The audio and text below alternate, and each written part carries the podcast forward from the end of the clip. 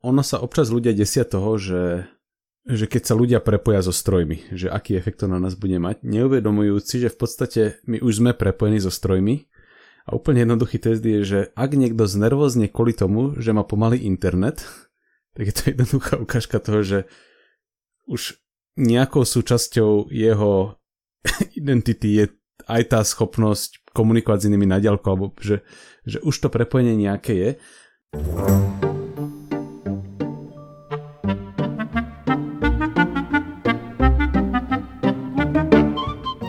Vítajte pri ďalšom rozhovore mozgovej atletiky a dnes tu je so mnou Samuel Kováčik, alebo teda vedátor. A väčšina z vás sama pozná, ale pre tých, ktorí neviete, tak Samo je vedec, konkrétne teoretický fyzik a stojí za projektom Vedátor a za podcastom Vedátor. A teraz už vlastne môžem povedať, že je aj autor, pretože nedávno vydal knihu Obyčajné zázraky. No a teda mal by som dodať, že ako teoretický fyzik sa venuješ priestoru, Takže sa ti chcem poďakovať, že si si našiel časopriestor, teda čas a priestor na to prísť do mozgovej atletiky na tento rozhovor. Samo, vitaj. Ahoj, ahoj. A samo, toto predstavenie to je taká moja mienka o tebe, ale ty máš tú mienku úplne inú a takú, takú mienku o tebe nemá nikto iný. A táto mienka sa často aj mení, tak možno ty môžeš povedať, ako by si ty definoval seba a môžeš to porovnať so Samuelom spred 5 alebo 10 rokov, ako sa to vyvíjalo. Rozmýšľam, ako sa to vyvíjalo, možno až tak veľmi nie. A primárne sa vnímam, akože okrem, keď to, z toho výjmem také tie osobné veci, tak v tom verejnom živote primárne ako fyzik, sekundárne ako popularizátor vedy. A to je vlastne asi všetko, čo robím. Ostatné veci sú potom, neviem, že kam by som zaradil také, že o, o lightový a občasný športovec. Mm. Tak to je tak na treťom mieste. A toto sa za posledných 5 až 10 rokov zmenilo čiastočne, lebo vlastne pred 5 rokmi cca som začal robiť vedátora, takže tá kolónka bola predtým prázdna. A 10 rokov to bolo tiež v podstate, že už vtedy som čo študoval fyziku, typujem 10 rokov dozadu, áno, to už som musel byť niekde bakalárske alebo magisterské štúdium. A tiež som už akože aj vtedy uh, lightovo športoval, študoval fyziku, len som vtedy nepopularizoval vedu. Neviem, čo som vtedy robil namiesto toho. Tuším, že sme hrávali veľa spoločenské hry. A keď sa teraz vrátim na ten začiatok, keď uh, si sa povedzme rozhodoval, že budeš vedec, alebo či si vôbec spomínaš na to obdobie, kedy si sa rozhodol, že pôjdeš touto dráhou a či sa to spája možno s nejakým iným popularizátorom vedy, s nejakým možno seriálom, ktorý ti pomohol sa dostať na túto dráhu alebo sa rozhodnúť ísť do, do vlastne tejto oblasti.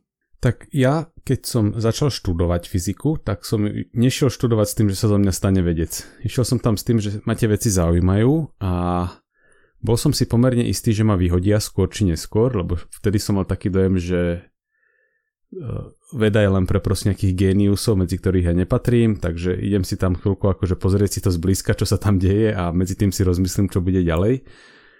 Takže určite som to neplánoval s týmto zámerom, že sa zo mňa stane potom vedec.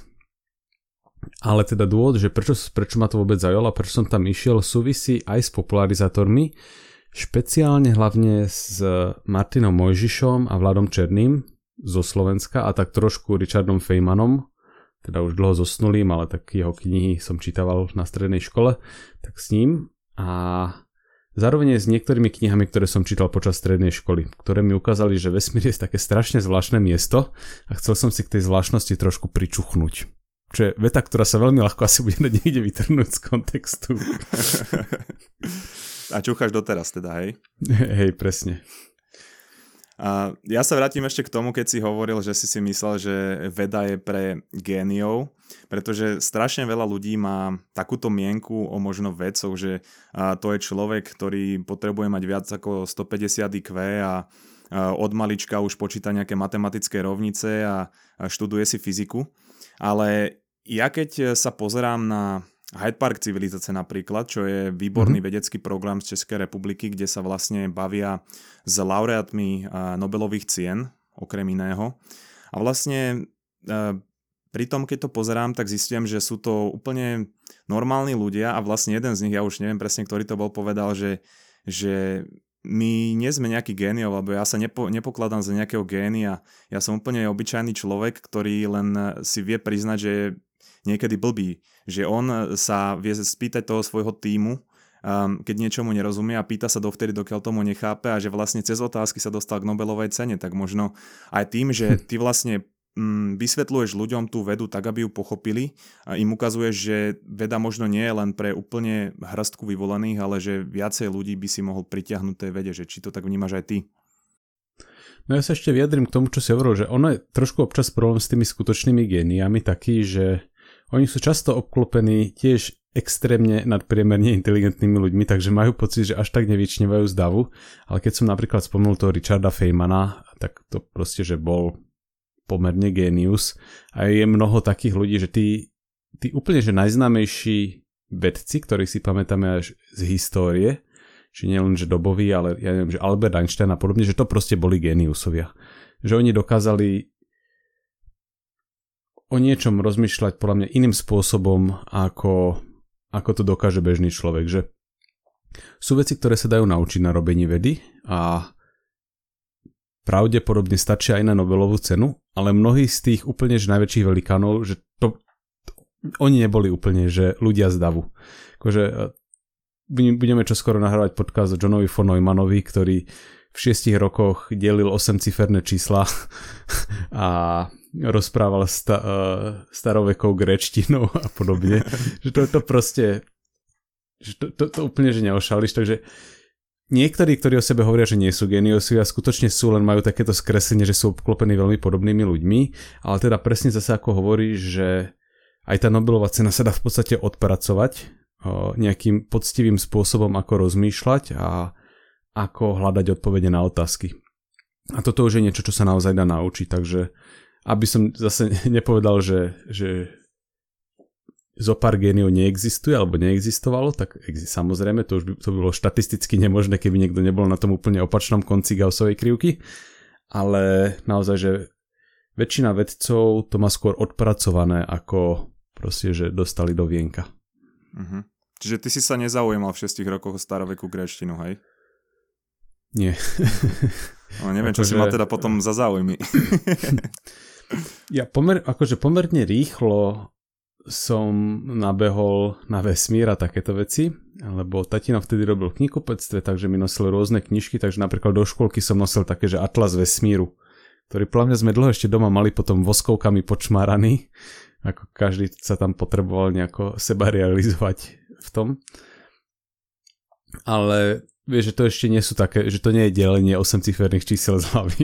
to je také, že skôr len eh, smerovanie toho záujmu. Hej no. Niekto má staroveku greštinu, niekto má Pokémonov.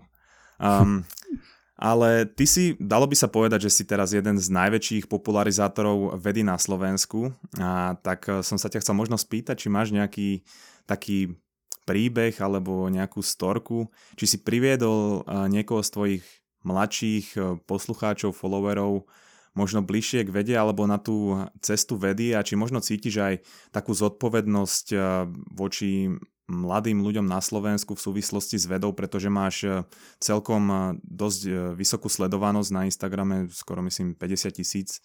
Um, takže či to tak cítiš?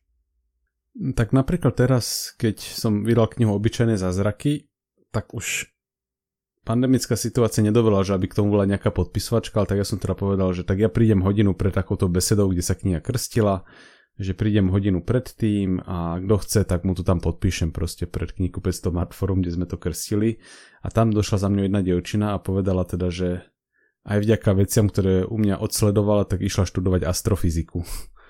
Takže to ma, to ma teda extrémne potešilo a dúfam teda, že aj ju to bude tešiť. No a teda, že či za toto cítim zodpovednosť? Uh, zodpovednosť je slovo, ktoré nesie v sebe isté konotácie, ako v zmysle, že ako keby som to niekomu dlžal, že, že teraz je to moja povinnosť urobiť. Že takto zase, takto zase neberiem. Beriem to tak, že je to niečo, čo považujem, že je správne robiť, niekto by to robiť mal, tak keď to nerobí nikto iný, tak to robím ja.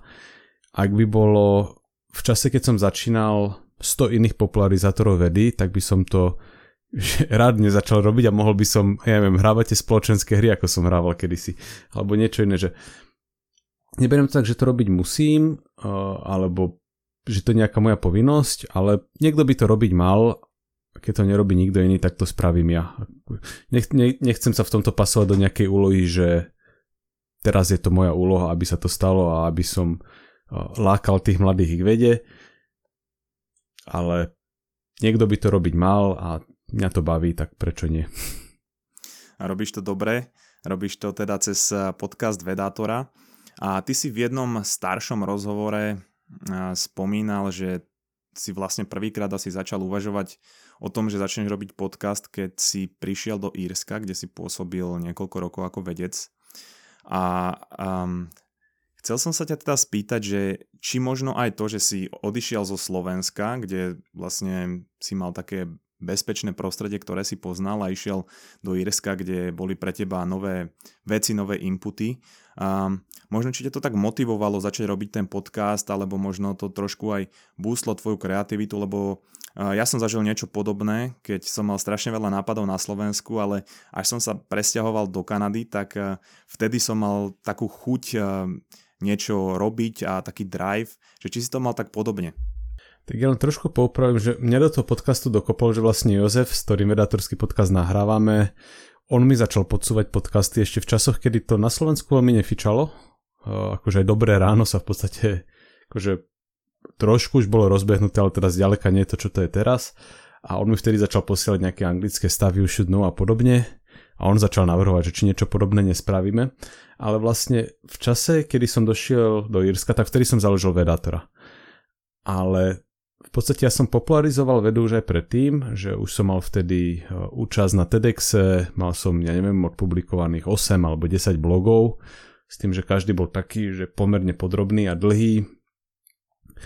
Takže nebolo to také, že to, to by bol poput, aby som začal. Skôr mi to v niečom napríklad uvoľnilo kalendár, lebo keď zrazu človek dojde do krajiny, kde nikoho nepozná, plus ja som býval ešte prvé mesiace na observatóriu, asi 10 km od centra, takže mal som zrazu viacej voľného času. A potom je otázka, čo človek s tým voľným časom spraví a ja som bol akurát vtedy v takom štádiu, že aj som už bol zvyknutý písať z tých blogov, ale aj som už narazil na nejaké obmedzenia toho, že človek bloguje na nejakej inej stránke, že ja som vtedy vydával, tuším, na blogu Deníka N čo začal som cítiť, že malo pre mňa isté obmedzenia a chcel som si niečo robiť. Nechcem povedať, že na vlastnom piesočku, lebo Facebook tiež nie je úplne môj vlastný piesoček, ale trošku to má človek viacej pod kontrolou ako, ako na niekoho inej domene. Takže, takže skôr u seba to vnímam tak, že mi to vytvorilo ten priestor časový, akože takým drastickým spôsobom. A niečom to bolo veľmi fajn, lebo cca prvý rok a pol som v tom Írsku bol sám a potom tam za mňou prišla priateľka, ktorá vtedy ešte dokončovala školu a mal som čas proste na tým sedieť, vypísať sa a podobne a dostať sa do štádia, kedy tie veci dokážem robiť tak, aby neboli na úkor mojej práce. Že keď mám teraz napríklad premyslený článok a premysliť si ho môžem napríklad počas behu, tak potom si sadnem a za hodinu ho dokážem napísať, zeditovať, pripraviť jednoduchú ilustráciu a publikovať ešte veci zvládam teraz robiť v podstate ako keby hobby po večeroch napríklad. Rovnako prvý podcast ze vším všudy od scenára cez nahranie až po postprodukciu mohol trvať 10 hodín a teraz to trvá 3, lebo som sa tie veci medzi tým naučil robiť rýchlejšie. No a vy uh, tvojim parťakom, s Jozefom, v tom podcaste rozoberáte rôzne oblasti vedy a bavíte sa aj o vesmíre, bavíte sa o mimozemskom živote, nedávno dokonca o genetike. A moja otázka teda je, že ktoré témy, asi z tých, ja neviem, koľko už máte, možno vyše 100 epizód, a s ľuďmi najviac rezonujú, alebo na ktoré najviac reagujú, na ktoré majú najviac otázok? Asi sú tam dve kategórie, že hľadanie mimozemského života, keď sme si robili nejaké také mikroanketky, že ktoré epizódy ľuďom rezonovali najviac, tak toto boli veľmi časté pozitívne ohlasy na tieto. Čo bolo v niečom unikátne, že to bolo prvýkrát sme si povedali, že poďme urobiť sériu, kde si dopredu plus minus premyslíme, čo chceme povedať. Čo človeku otvorí tie možnosti, že nemá v jednej epizóde pocit, že musí povedať všetko. Pekne si to rozdelí a tak trpezlivo to potom akože dávkuje.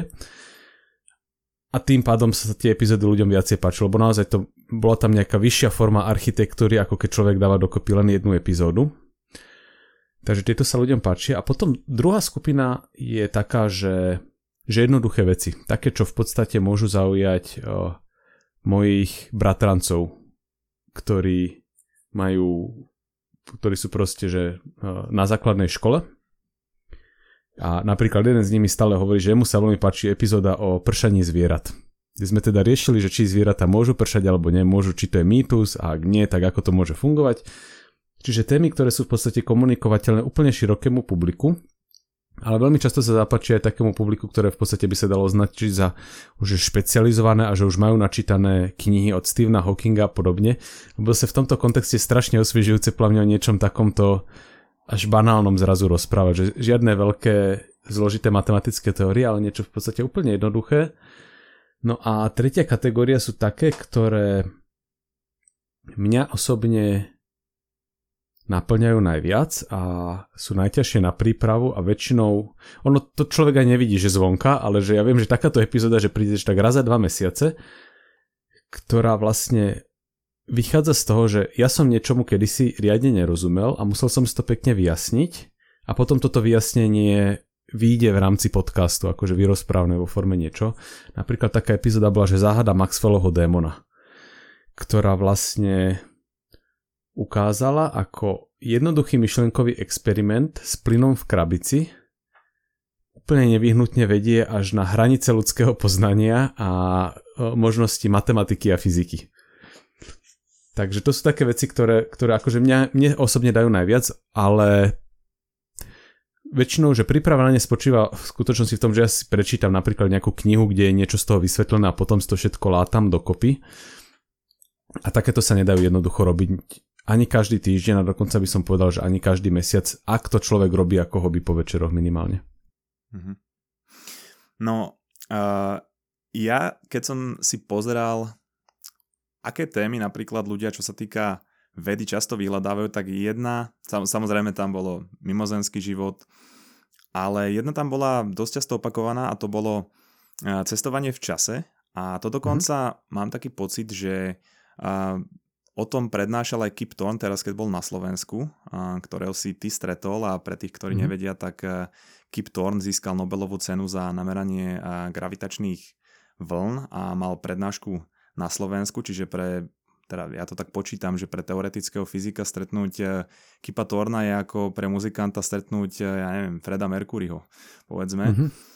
A, čiže chcem sa ťa spýtať, že aké, aké to bolo um, stretnúť sa s Kipom Tornom a ako sa dnešná veda možno, alebo Kip Torn, alebo možno aj ty tvoj názor môžeš povedať, pozerá na cestovanie čase, predpokladám asi v súvislosti s červými dierami. Tak Kipa Torna samozrejme bolo veľmi inšpirujúce stretnúť. On už je starší pán, ktorý na jeho mieste takmer každý by si močil nohy v Lavori alebo v Atlantickom oceáne a užíval si zaslúžený dôchodok a ona namiesto toho sa rozhodne, že strávi upršanú jeseň v Bratislave, kde v podstate týždeň non-stop chodí z miesta na miesto a inšpiruje nielen mladých ľudí, ale teda špeciálne na nich si vyhradil dosť veľa času.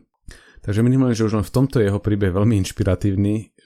Po tom, čo napísal hrubé knihy o fyzike, má niekoľko absolventov s titulom PhD, až niekoľko desiatok, ktorých akože on vyškolil, dostal Nobelovku, začal jednu z najväčších svetových vedeckých kolaborácií a aj tak si ešte nájde čas proste na takéto veci. A nerobí to automaticky, robí to akože, že, že vníma tých ľudí, o čom sa rozprávajú. Že napríklad stretol sa s slovenskými stredoškolákmi, ktorí vyhrali na fyzikálnej olympiáde kde mu oni odprezentovali jeden zo svojich projektov, ktorý v rámci súťaže robili a hneď sa k tomu začal aktívne pýtať a dávať doplnkové veci a vysvetľovať im, že to nebolo len také, že došiel proste, že zakývať, ale naozaj, že aktívne sa svojim intelektom nejako zapojiť do toho slovenského školského a vedeckého prostredia. Takže v tomto to bolo úplne že brutálne inšpirujúce. No a teraz otázka, že ako sa pozerajú, pozera aktuálne veda na cestovanie časom taký ten konsenzus je taký, že nemáme dokázané, že by sa nedalo cestovať časom, ale považujeme to minimálne za nezrealizovateľné. S tým, že teda správne si povedal, že kľúčovú úlohu pri cestovaní časom zohrávajú červie diery, čiže ako keby nejaké skratky v časopriestore, ktoré na druhej strane sa čím ďalej tým viacej obsah objavujú v, článku z teoreti- v článkoch z teoretickej fyziky, napríklad často v kontexte nejakých mikroskopických červých dier, ktoré vznikajú z nejakej kvantovej o, povahy gravitácie a podobne. Takže v podstate ešte rozmýšľame, že aké je presne ich miesto vo fyzike. Že vieme, že také veľké, cez ktoré by sa dalo chodiť na dovolenku, asi neexistujú, ale čo sa týka takých tých malých alebo nejakých významných na takej teoretickej úrovni, tak tam ešte tápame teraz. Uh-huh. A keby taká červia diera existovala počas tvojho života a mohol si ísť naspäť v čase, tak eh, s kým by si sa stretol z oblasti vedy, alebo čo by si povedal svojmu 10-15 ročnému ja? nech kúpi bitcoiny, ako sa bude dať. akože úprim, úprimne neviem. toto je ťažká otázka. myslím si, že ak by som mal možnosť ísť sa pozrieť niekedy dozadu v čase, tak skôr by ma nezaujímali historické veci, ale nejaké prehistorické veci. Lebo tie historické sú celkom dobre zaznamenané, ale čím ideme ďalej dozadu v čase, tak máme menej a menej informácií, že čo sa vlastne dialo. A napríklad, že odsledovať si, ako vznikal život, alebo čo sa dialo dinosaurom, či naozaj vyhnuli tak ako, tak ako si myslíme, tak tieto veci by ma možno zaujímali oveľa viac, ako že stretnúť sa, ja neviem, s Newtonom alebo tak. Tiež to mám asi tak podobne. A ďalšia ešte z takýchto možno tém, ktoré ani nepoviem, že ľudí zaujímajú, ale skôr naberajú na popularite a je to možno vďaka komiksom, lebo um, napríklad aj teraz má výsť Spider-Man 3, je to teda téma multiverzu, to znamená, že náš vesmír je súčasťou um, jedného obrovského multiverzu, kde sú ďalšie par- paralelné vesmíry. A teraz má napríklad Spider-Man 3, kde vlastne na tejto myšlienke je postavené celé to univerzum. Že či to je len taká, povedzme, um, ja neviem, dobrá myšlienka pre komiks, že ľudí to zaujíma, alebo či uh, sa s týmito hypotézami ešte stále vo vedeckej obci pracuje?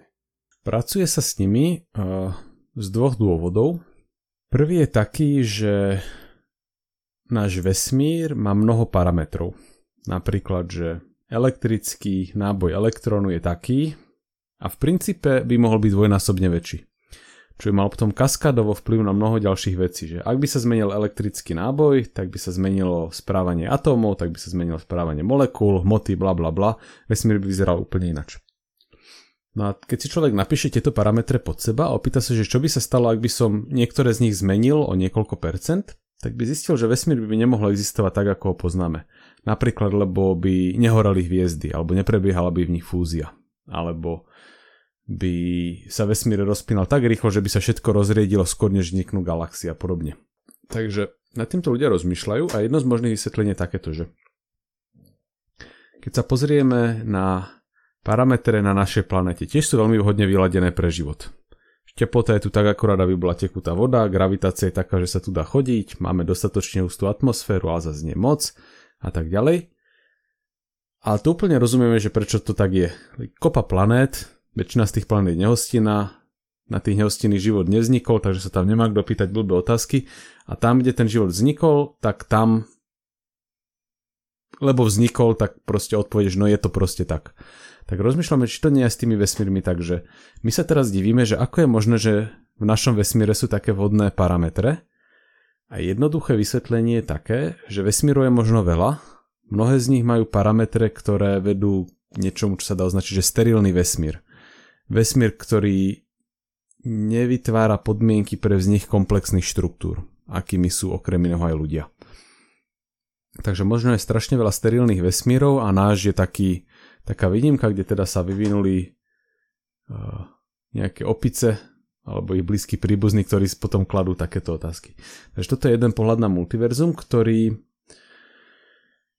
nie je úplne vylúčené, že budeme schopní podchytiť teoreticky, lebo teraz sa začínajú skúmať v rámci z tých matematických modelov, že ako vlastne mohol vznikať vesmír a tam sa môže ukázať, že vesmír vlastne mohol vznikať rôznymi spôsobmi, napríklad v rámci nejakého veľkého celku, že tu vznikne nejaký vesmír a o kúsok ďalej vznikne iný vesmír. Tie vesmíry sa dokonca môžu v princípe ťuknúť, čo sa tiež niekto snaží hľadať v nejakých dátach, akože stopy o primordiálnej koliznej udalosti, No a to je teda jeden multivesmír, že takýto, ktorý by nám pomohol pochopiť vhodnosť fyzikálnych parametrov pre život. No a druhý vychádza z kvantovej mechaniky, ktorú úplne majstrovsky ovládame čo do výpočtov, že keď chcem vedieť, čo sa stane s nejakým atomom, keď do ňoho udriem, tak toto sa dá spočítať úplne, že šialene presne.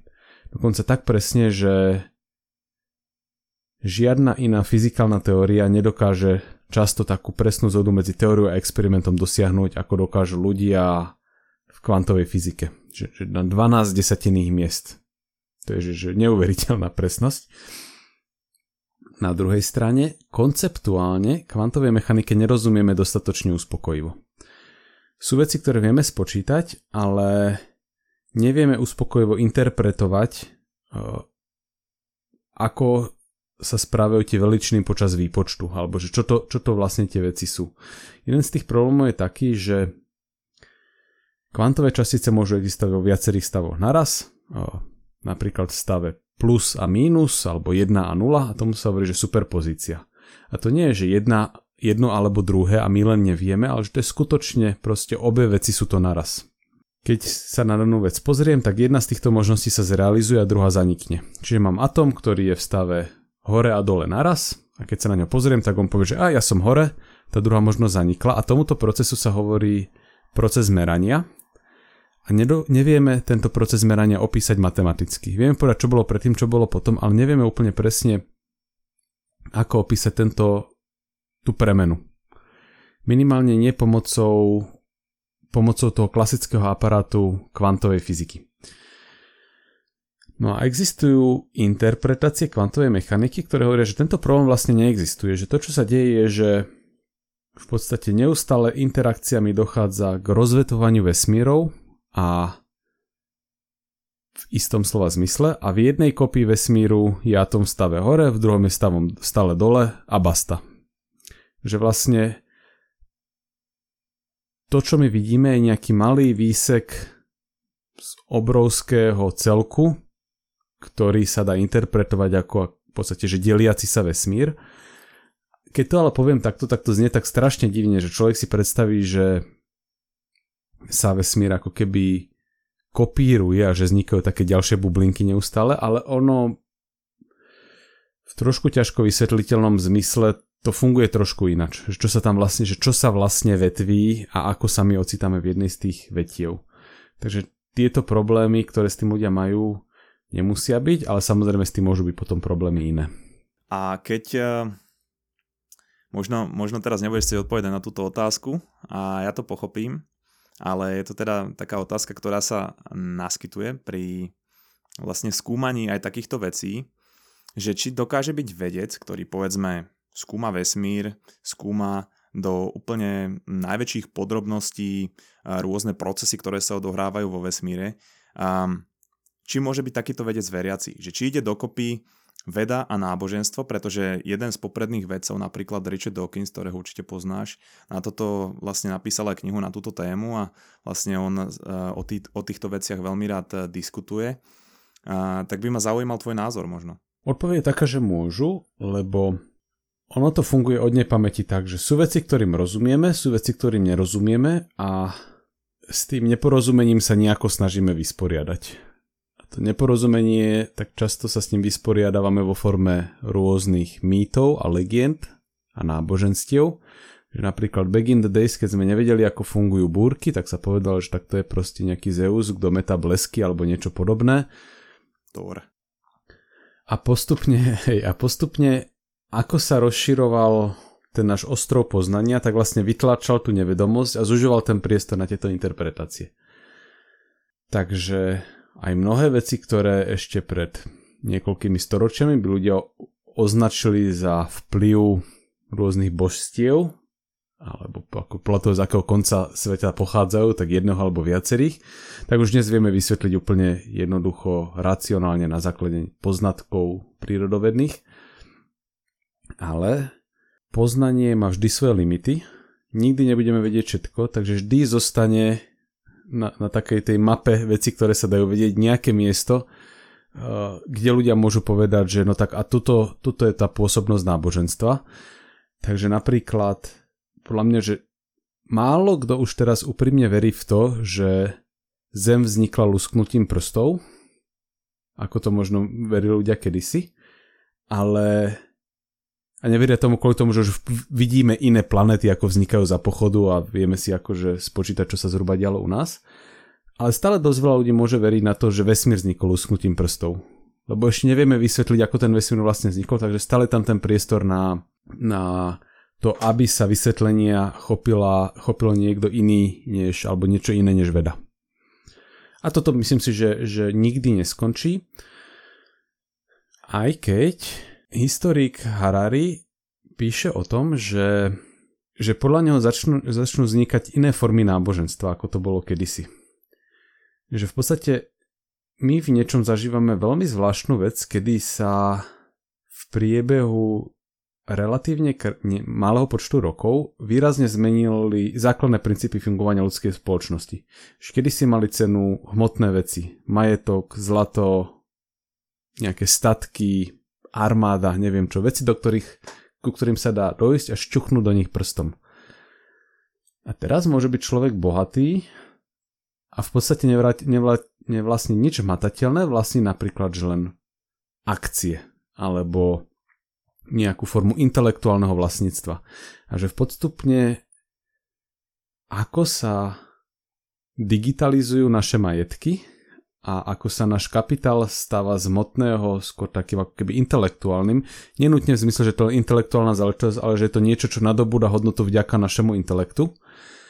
Tak tým pádom sa môže vlastne zmeniť aj tá forma náboženstva. A že to ako kedy si náboženstvo viacej súviselo s tým materiálnym svetom, tak je možné, že niektorí ľudia budú hľadať nejakú digitálnu formu náboženstva.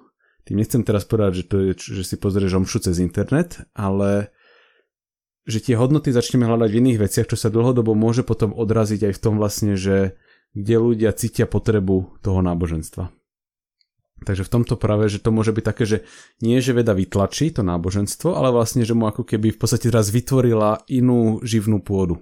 On, on v tomto Harari zachádza dosť hlboko, on to vysvetľuje aj na tom, že my vlastne už veríme niektorým veciam, pretože sme sa na tom kolektívne dohodli. Veríme hodnotu doláru, aj keď napríklad teraz e, nie je krytý žiadnou inou hodnotou, alebo veríme, mm-hmm. že existuje Google, aj keby jednoducho okamžite vymazali všetky dôkazy o tom, že existuje.